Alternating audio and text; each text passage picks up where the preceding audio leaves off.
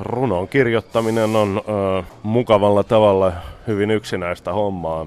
Ö, mulla se on ympäröivän maailman yleensä kaupunkiympäristön tarkkailua, joka sitten ne havainnot, joita on tehnyt, muuttuu tarinoiksi ja hetkiksi ja kuviksi.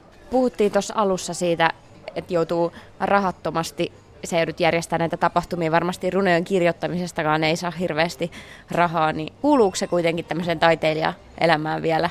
Voidaanko me ikinä muuttaa sitä uskomusta, että taiteilijan pitää olla köyhä? se on taas jo mun mielestä absurdi ajatus, että taiteilijan pitäisi olla köyhä, vaan, vaan tuota, siis sehän kaikki lähtee luultavasti siitä perusajatuksesta, että taiteilija on yleisesti ottaen niitä ihmisiä, jotka tekis työnsä joka tapauksessa – saa se siitä palkkaa tai ei, koska se on jotain, mistä se nauttii, joku mikä on intohimo, lähes pakko, niin tavallaan mä luulen, että se on siinä taustalla. Meillä Yle etusivussa aika jo puhutaan taiteen rahoittamisesta ja silloin siellä nousee semmoinen kysymys, että miksi taidetta ylipäätään tarvitaan.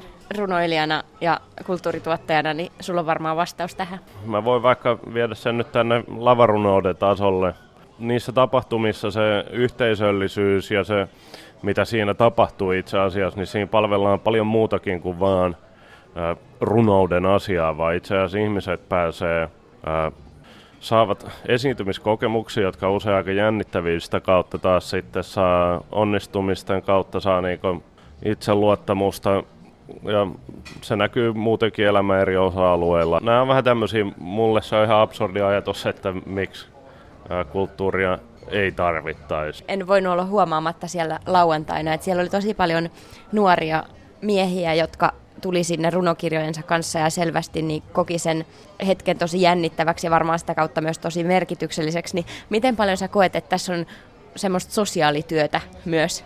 Kyllä hyvin varhaisessa vaiheessa huomasi, että siinä on paljon myös sitä tavallaan, no kaikki kaikki, jossa me aidosti kohdataan toisemme, on jonkinlaista sosiaalityötä, että sitä ei tavallaan edes tarvitse siitä näkökulmasta kauheasti ajatella, mutta äh, ihmiset kohtaa siellä uusia ihmisiä, syntyy pariskuntia, äh, ystävyyssuhteita, äh, ihmiset todella niin myös No se on aika kiinnostavaa huomata, kun joku tulee ensimmäistä kertaa esittää tekstejä ja puolen vuoden päästä näkee, että ihan kun siinä seisoisi eri ihminen, se on parempi ryhti ja se uskaltaa puhua vähän äänekkäämmin ja tavallaan se niin kuin, mä oon niin monta kertaa monen ihmisen kanssa nähnyt, mitä siinä tapahtuu, ja, ja se on jotain, mikä ei voi olla näkymättä myös niin muutenkin elämässä.